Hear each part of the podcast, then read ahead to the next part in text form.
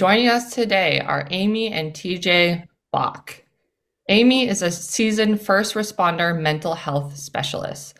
As the owner of Resilience Counseling and Consultation, she's endorsed by prominent national organizations and remains committed to offering evidence based treatments for those facing post traumatic stress injuries.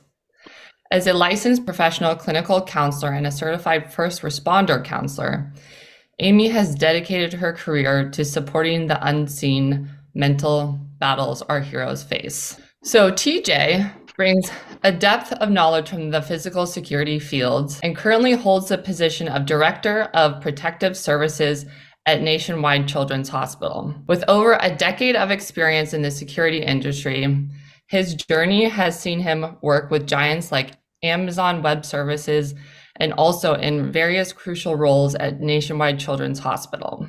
Both Amy and TJ represent the intersection of mental health and security, two vital sectors that often overlap. Welcome to the podcast, Amy and TJ. Thank you for having us. I'm excited. Yes, thank you very much. I'm so excited to have you guys because I constantly have secure people from the security industry on this podcast, and they're always like, you know, technology awesome. That's how we can kind of help violence in the ER. But then mental health always comes up people always talk about it. And so I'm so excited to have a husband and wife team as well. Um, Definitely unique. And we're happy to share our experiences and, and kind of get in. Awesome. So, Amy, when or how did you realize that supporting the mental health of first responders was your calling? Yeah, that's a great question. Um, I think I was in thinking about that, there was really um, one major incident we had several years ago, just here in our small community, um, where we experienced the loss of two law enforcement officers in the line of duty. And the impact of that was just profound and really had ripple effects well beyond our small community. But what I saw following that was the complete devastation on the faces of the responders, being from numerous jurisdictions, numerous departments, again, because that the effect of that was just so widespread. And really being able to support and treat those responders so they could process what they saw, what they had to do, and just the magnitude of what happened was a truly pivotal moment for me. Um, you know, just really being able to help the helpers so their personal and professional lives can continue in a healthy way after such a tragedy uh, is really what it's all about. Yeah, totally. So, what differentiates the mental health needs of first responders from others? First responders really do have unique needs when it comes to mental health counseling and support. One of the most significant factors that I see is the impact of that these first responder careers have on the central nervous system.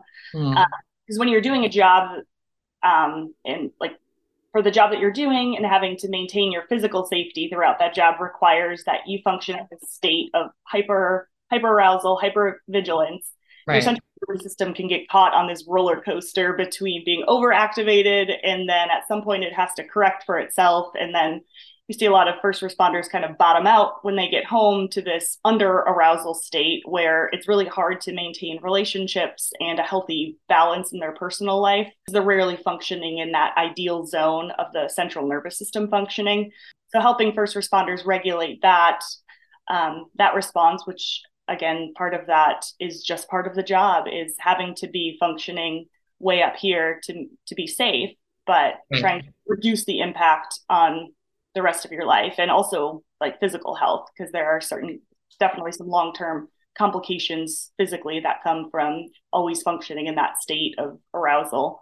And i think the other big thing would be just the reality of cumulative trauma that first responders are exposed to throughout their career. You know if you think about the average length of someone's career and the amount of death violence trauma uh, just overall traumatic experiences that they're exposed to throughout that time, the buildup of that experience really has the biggest long term impact on our responders. So we tend to be pretty good at res- supporting first responders right after a critical incident, um, but we're not so good at um, taking care of those kind of the average runs that first responders are taking, but are still pretty overwhelming to the nervous system and can overwhelm just our natural ability to cope and process those experiences. And I think that's pretty unique too because the trauma is also continuing. It's not something that's over and you can kind of move work to move past. They're continually exposed to that throughout the career. Yeah, totally. I wonder if burnout is an issue with them as well.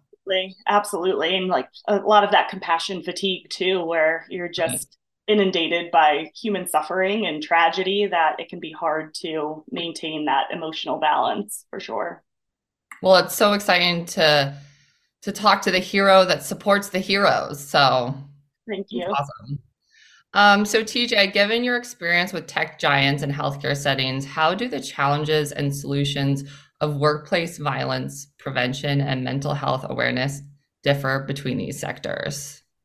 Oh, wow. So yes, totally different just from the security sector, right? Um, and and so kind of piggybacking off of what Amy was talking about is it's it's your clients that you're seeing, right? So uh, my time at a tech giant, for example, we didn't deal with as much public. Plus, the healthcare industry, that's what you're seeing a lot of. You you know, it's open to the public. Uh, you have EMTALA where you have to, you know, you have to provide that that health. So there's that balance. There's more of a security balance uh, in the healthcare security industry, and so therefore we are exposed to a lot more risk of workplace violence and also uh, that first responder mental health aspect of it. So, you know, we have a lot of a lot of the medical staff obviously as first responders, right? And I consider the security staff as well 1st mm-hmm. responders. They're witnessing a lot of that trauma too. Not just the ED staff, they are, but they're coming in and the security staff is really the ones that are supposed to be the supporters of that staff too. So those are unsung heroes as well that need to be taken care of. And that's difference of that, although still same importance. So a lot of people talk about how um, healthcare security is so different than other security, and like from talking to different leaders in this space, it's I think a lot of it has to do with the mental health because they're not premeditative necessarily. It's like, all right, I'm frustrated, I'm gonna pull out a gun, or you know, mm. but like it's not premeditative. Um, a lot to do with like mental health issues coming into the ER. They don't really mean to um, what are your thoughts on that? Yeah, it, exactly. It's exactly that. Um, there's again when you're dealing with the public, and then you know, just in in my case, dealing with pediatrics. So you have a lot more. You you you deal with a, a lot of families really um, you know struggling emotionally yeah uh, when there's a child involved it, it's different um, and so we we try to get that training and saying uh, you know, hear this family out, you know, and we want to be that. Um, but we also have to take care of them. Um, right. If they're if they're training and they're wanting to do that, they're also going through their own traumatic experiences and making right. sure, you know, uh, in turn to try to help that family, whether it be the patient having a mental health crisis themselves, uh, mm-hmm. uh, the parents really dealing with emotional distress coming in, or even a family member, right? That's where you'll see it differently in the healthcare setting is we're here to help protect and um, we need to protect them as well. Yeah totally. I mean i think of myself as a parent. I'm like oh man if like one of my kids was in the emergency room or something really serious i mean mama bear would do anything. Mm-hmm. absolutely. Yeah mama mm-hmm. bear probably would you know pull something out. I don't know, uh-huh. Mm-hmm. yeah and and so that's the thing is we want to be we put ourselves it's hard not to put you know just mentally ourselves in these family shoes right. and and act emotional ourselves. So there's a whole training aspect to that and coming into this environment uh, which is a place of healing. It's a very tough balance. Totally. And you're dealing with people at their worst. So it's yes. like yes a... so given your roles in mental health and physical security how do you believe the two intersect particularly when addressing workplace violence because I mean, here you see uh, husband and wife, so it, it intersects because now we're on this podcast, right? It's mm-hmm. uh, it's it's just kind of fun to see how that goes. Is because mental health, uh, which is great, becoming so aware, especially in the healthcare space. Kind of what we touched on before. I look at my team as first responders as well. So, and it's it's one of those we always talk about getting the mental health for our patients and our families, and, and even with workplace violence coming in now, we're really focusing on staff as well, which is important so that's why I really want to bring that awareness to the the security professional there is because they kind of are acting as that first responder as well. Yeah, I think that's an excellent point. And what we know about trauma too is a common symptom if for someone who's experienced trauma is that strong emotional dysregulation, which leads to easily angered, lower frustration tolerance, um, and all of those kind of symptoms, which ultimately can contribute to those kind of chaotic situations or workplace violence. So being able to also have preventative programs and wellness programs in place so that we're supporting responders in preparing them for the exposure that they'll have throughout their career and giving them tools ahead of time on how to manage that stress so that it isn't ra- rising to the level of post-traumatic stress or you know more significant mental health concerns which of course have the emotional and behavioral components to them sometimes too. Yeah have you seen that on your teams TJ like the emotional dysregulation because they're constantly dealing with so much stress and how do you handle it and can you get them back?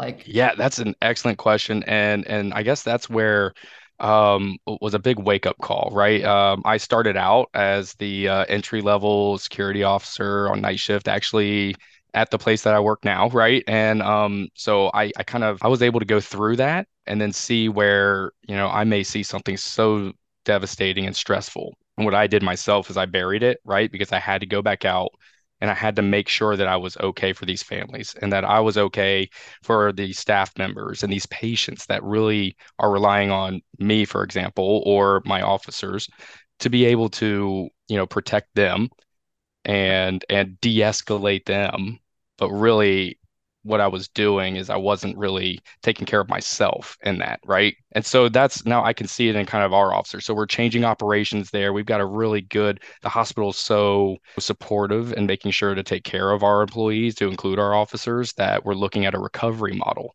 right, for workplace violence, which is, you know, part of that we have good EAP or employee assistance program. We have we have great internal teams that come over and uh, help um, our officers and our staff members with some of this. So we're we're growing in that space, and I open that the rest of the the hospital systems, the first responders, uh, we see it with police and fire and what Amy's doing, and it's good to see that direction. Yeah, and that's such a good point that you made about um, having to be sort of that stable, stoic person that people are looking to in this time of crisis for them, right. whether it's a police officer, firefighter on the street, or your officers in the hospital.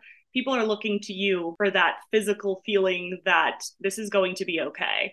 So you're really trained and need to keep those emotions in check to maintain the safety and stability of the situation. But like you said, it's important to go back to that and to deal with it and process that what you went through when you're able to. Um, because in the moment you're really kind of taught and trained to put put emotions aside but yeah. it's not there and not affecting you.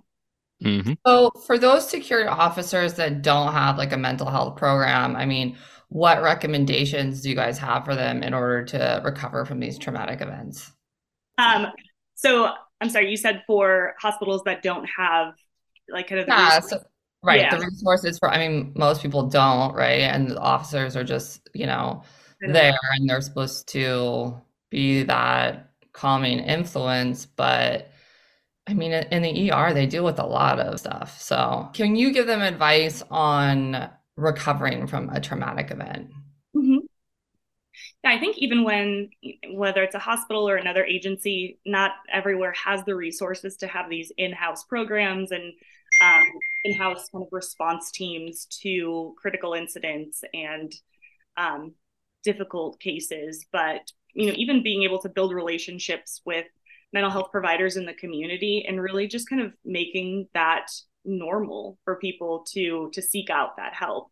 And that can really come from from leadership from the top down of just you know being affected by these things doesn't make you weak or doesn't make you unable to do the job.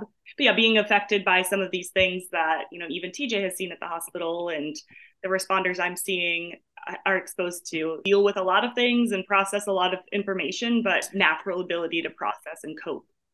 Yeah, and and my my advice is especially with the um the growing awareness with workplace violence within, you know, healthcare and and beyond. Amy hit hit it right on the head right there is is it starts with leaders and it starts with that culture of make it part of your workplace violence program right? Make that part. It's so important to make it normal to take care of yourself. And so, therefore, you can take care of others. Yeah. I've had a couple of nurses on this um, podcast, and they kind of talk about just how much abuse they're taking in the, in the emergency room. So, I mean, I guess they're not. I don't know if you would call them first. Res- I mean, maybe you could call. Would you call them first responders? I absolutely would. Yeah. Um, yeah. yeah. When they're out there and, and something happens, guess what? We we call the medical staff and they're right there with us. Right. Oh. So it's a one team effort and really getting them out there and they're seeing some very traumatic things and and also going through that same you know even before uh, sometimes it's reactionary so they're calling us and security to come here yeah. when the action's already happening back there so there's already traumatic events and emotional outburst or um, you know something and we're coming in to help but so yeah i would absolutely consider them in the same realm as a first responder mm. absolutely yeah, I'm just shocked of how much violence right now the doctors and the nurses, especially the nurses, are having to deal with, especially post COVID. I don't know if you've seen that in, in your guys's um, careers, just the violence increasing post COVID, and if you have any thoughts on that, like why or. Yeah, definitely in our space. It, we definitely see the increase in violence, but we also see the increase in awareness of it as well um, you, you, know, I'm seeing, I'm, I'm very proud when I go around and I see that we're not accepting it as just part of the job anymore because right. that's not acceptable. And, and I think that's where a lot of this workplace violence um, talk is going and these programs are going. And that's what we're telling a lot of our people is it's not part of your job right it's not right. it's um it may happen but how how are we going to take care of you when it does right and um and, and that's the worst thing that's what we're telling our security personnel here right is it's not just part of the job but we're going to train you in how to how to help and we're going to support you afterwards yeah. What sort of i mean kind of along that same line i mean what are you guys excited about? What kind of innovations in this in both either security mental health what, what are you mm-hmm. kind of excited about? And you see promising looking forward to keep everyone safer and happier really. Yeah. One thing i'm really excited about and that i'm kind of reaching out into this branch also are a lot of departments, police and fire departments locally here are implementing more proactive wellness programs where I'm actually coming into these departments and meeting with each of their law enforcement officers or firefighters once a year for an annual wellness visit. So similar to the annual physicals that at least you know most ah. departments require. Um, they're actually having, you know, these mandatory mental health wellness visits also. And it's just such a good way to to normalize the impacts of these careers. Also, I think once people are able to sit down and meet with a therapist and just see that it's not so bad, that they're far more likely to reach out if and when maybe something is needed in the future. Mm-hmm. Because the, one of the biggest barriers to first responders seeking services is that right after a critical incident isn't the time you want to start looking for a mental health provider. Just the same way you have a primary care doctor, um, right. having some sort of relationship with a mental health provider greatly increases that access. And it it really just normalizes it for people. Everyone has to come. Everyone has to have their session and it's fine and they do great with it. So um, that's definitely becoming more and more common at least here in ohio. Um, this seems to be the the first year for a lot of departments, and then some are hopping on board next year also. So I that's something I'm really excited about. I love that. Sorry to interject for you before you answer the question, but I've often thought about like with just the patients that come to the ER, like why are we, you know, we we fix them like the they get their medication, they are they feel good after they walk out of the ER and then they're kind of just like they get, don't continue that. So it's like, I love the idea of a wellness check because it's like, okay, like how can we actually prevent people after they've had a mental health crisis going to the ER, like not doing it again? And I feel like, well, it's like, why are we not having kind of a check in wellness after the patient has been mm-hmm. to the. ER from a mental health issue? Anyway, just my side idea. Yeah. Mm-hmm absolutely yeah and and to go along with that that that right there that's what's exciting at least in the mental health and the and the security field again the awareness of workplace violence and it's something that um i think in the security world it's kind of been called out a lot as a risk and mm-hmm. um it's not that we're happy that it's happening, but that it's coming to light. We're seeing more reporting.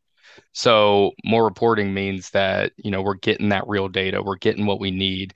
We have associations that, you know, within security that help support all of that. And then we get to see all the awesome technology innovations that are coming through. I mean, you know, Lisa, the AI component that's affecting the entire world, mm-hmm. right? And where we're able to use that kind of functionality to bring security and make it a safer environment in these areas that have high rates of workplace violence, like healthcare.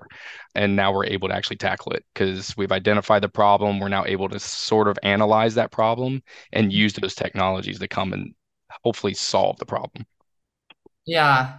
No, I mean, data is so critical. It's like I couldn't believe that most hospitals they have no clue like how many people actually brought a weapon in or how many, you know. Mm-hmm. So I think you'll be happy with the data that you're going to get from our system, but um mm-hmm.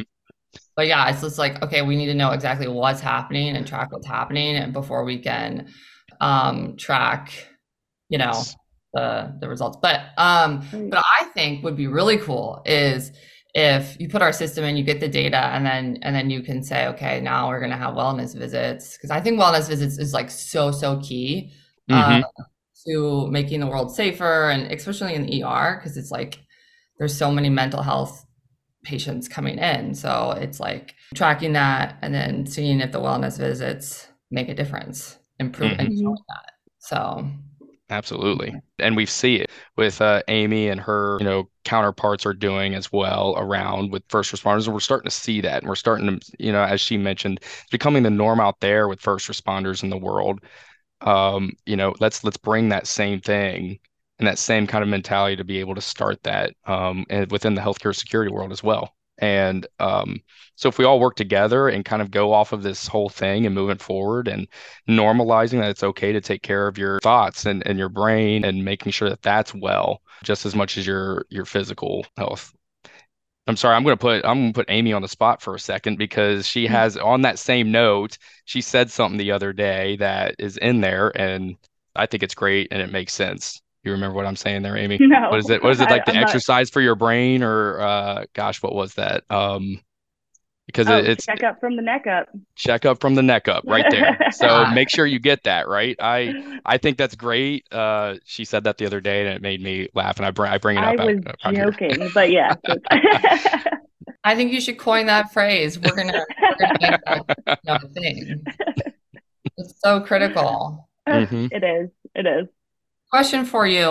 Um, do you find that this, the issues that the first responders face, like with PTSD, do you find it similar with like soldiers, um, people in the military, like in what, how they deal with PTSD? Do you, is it similar, like what they're going yeah. through? Yeah, there are definitely a lot of overlaps between the experiences from between veteran military veterans and first responders also especially some of the like psychological reactivity so you know being easily startled um, always kind of having to have your back to the wall so you can see the whole room um, yeah. just those real like safety type measures um, but i think one of the biggest differences in that I've, you know, some veterans that I've worked with have said the same thing that they see as different is that their exposure had a beginning and an end.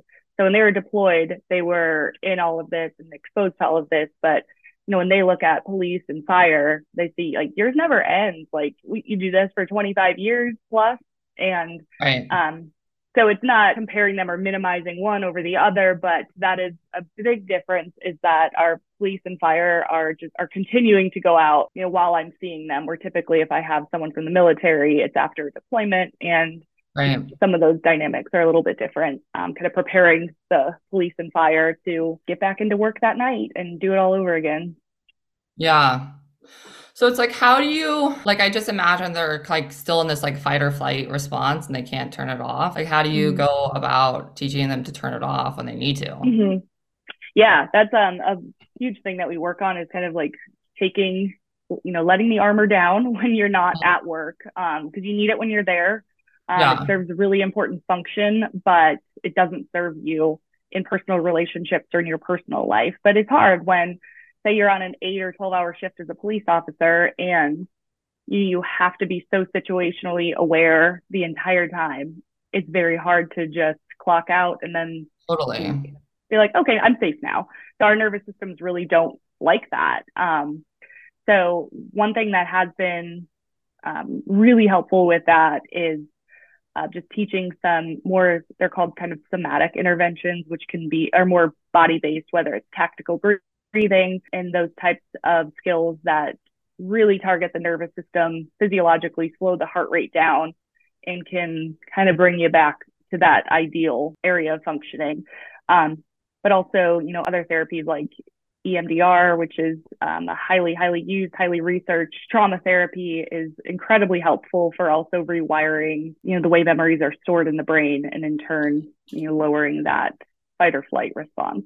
That's so cool. I don't know much about EMDR. EMDR. Or, yeah. uh, it's not like mainstream, right? I mean, it's like, well, but I mean, somatic, th- you, you mentioned somatic therapy. Yeah, um, those are actually becoming far more well researched and becoming more of the recommended treatments for a lot of, especially trauma based disorders. Mm. Because what's really interesting is that when your nervous system is in that heightened state of arousal during fight or flight, so let's say a, police officer responding to domestic violence or um, you know some potentially dangerous situation, and they go into that fight or flight mode, the cognitive parts of your brain actually kind of shut down and go offline and you're functioning okay. in, in, the limbic system which is the part of the brain that's just wired for survival um, so when that cognitive part shuts down it really prevents some of the information and the experience that you're having from being effectively processed and stored in the brain. And that's when those memories can become problematic and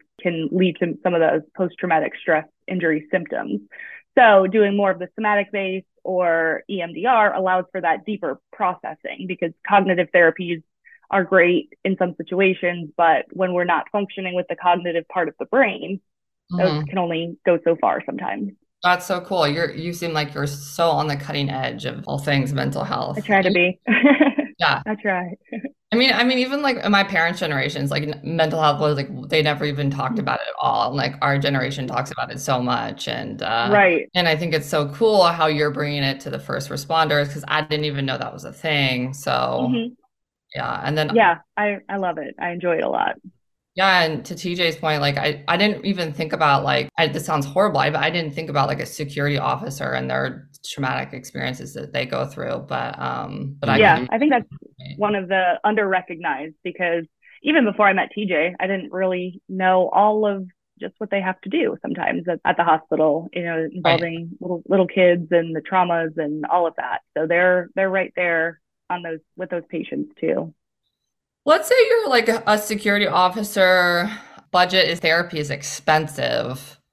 What would you recommend they can do that's like they don't have to pay a therapist for? That's a great question. Yeah, Amy, hopefully you have some good resources on that one. I think, I mean, one of the most important measures that can be implemented that is either low cost or cost free is a really good peer support team.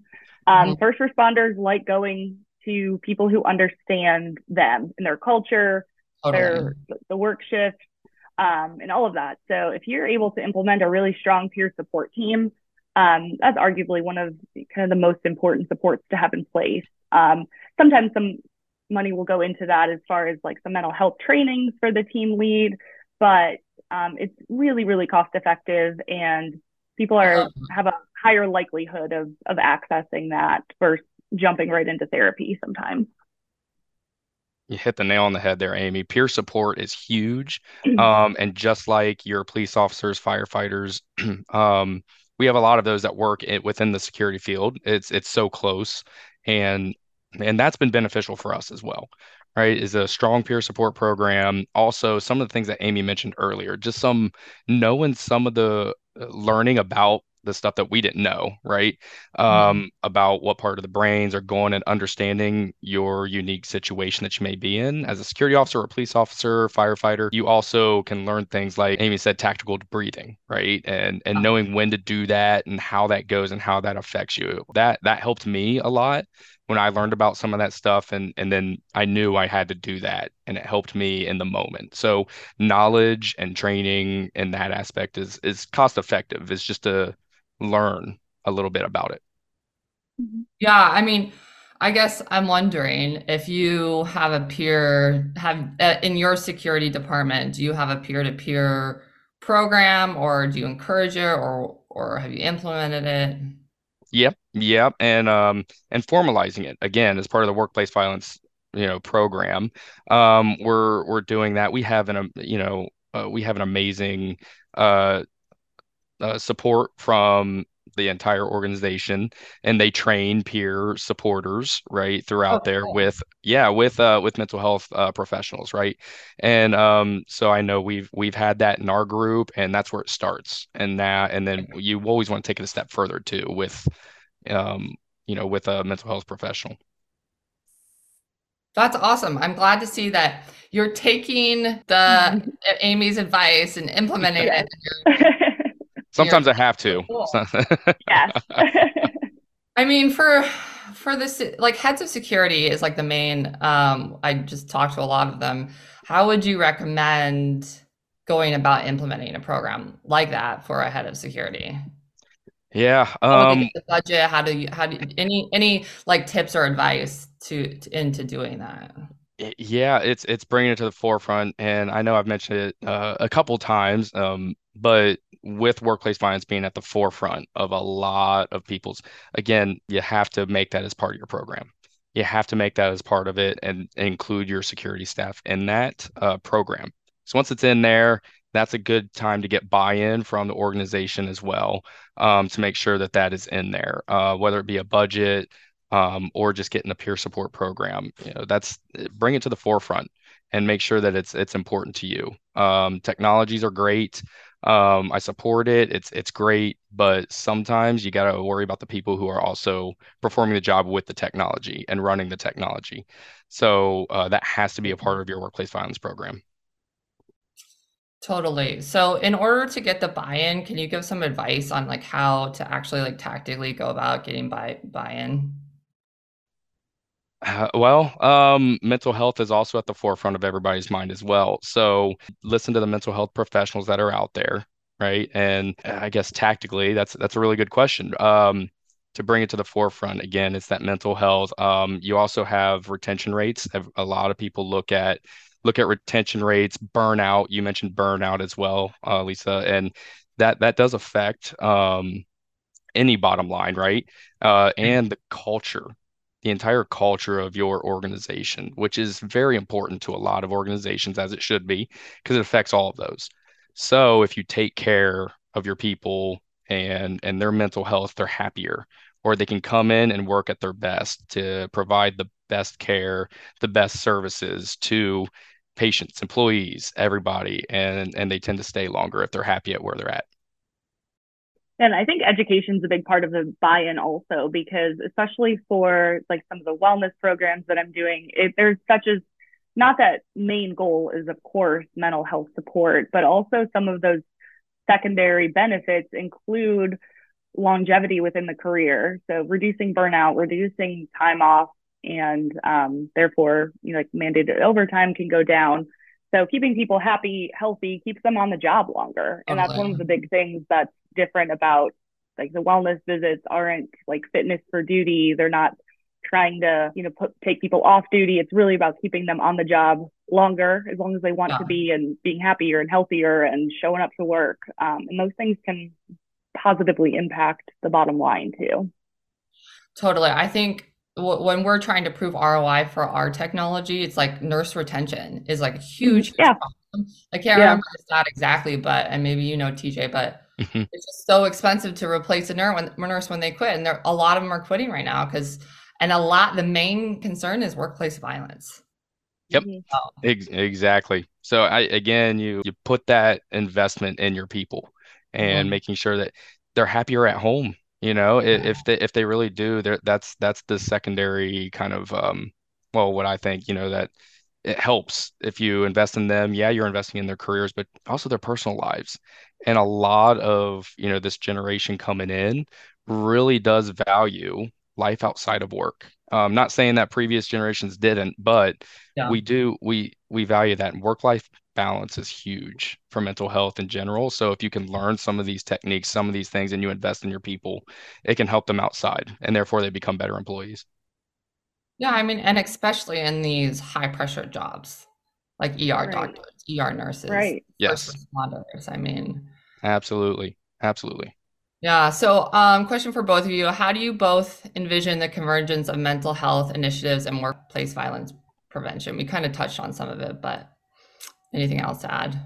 I would say, um, I really think like just kind of piggybacking off what TJ just said is that when people are happier and mentally well, there's such a reduction in a lot of these incidents, especially that, you know, TJ is working through at the hospital. So, um, teaching some of those skills of just active listening and that empathy for other people can really de-escalate situations ideally before it gets to that place of you know you you take care you take care of your people Yeah. you you invest in their mental health you're going to have you're going to have the a, a better person here to really take care of your patients your staff you know staff taking care of staff as well.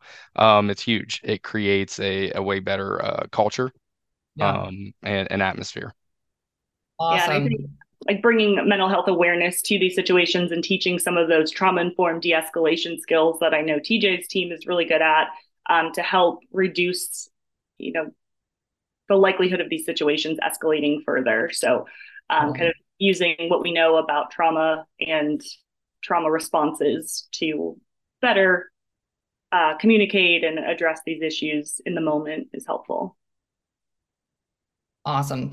So, in closing, reflecting on this conversation, what's one key message or takeaway you'd like listeners to remember regarding mental health and workplace safety?